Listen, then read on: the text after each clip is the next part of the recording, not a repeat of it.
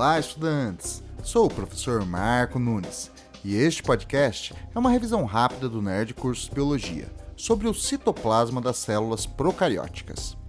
O citoplasma é o meio interno à membrana celular. Nele ocorre um metabolismo. Nas células procarióticas, como das bactérias e cianobactérias, o citoplasma não possui compartimentos membranosos, ou seja, não há organelas membranosas. Na parte líquida do citoplasma, chamada de citosol, há granulações de RNA ribossômico associados a proteínas, ou seja, grânulos de constituição ribonúcleo-proteica.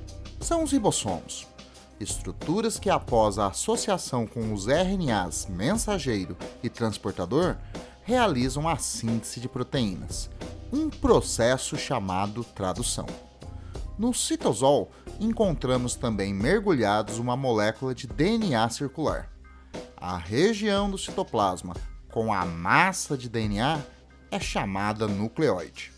Deixando bem claro, o DNA das células procarióticas não é individualizado do restante do citoplasma, pois não há uma carioteca mantendo o núcleo organizado.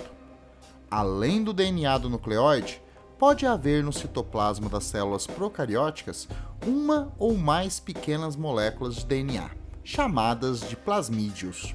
Os plasmídios são moléculas extras de DNA, incorporadas no meio.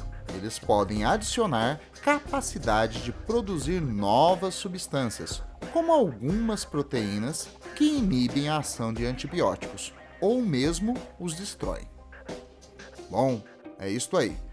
Continue firme nas revisões e bom estudo!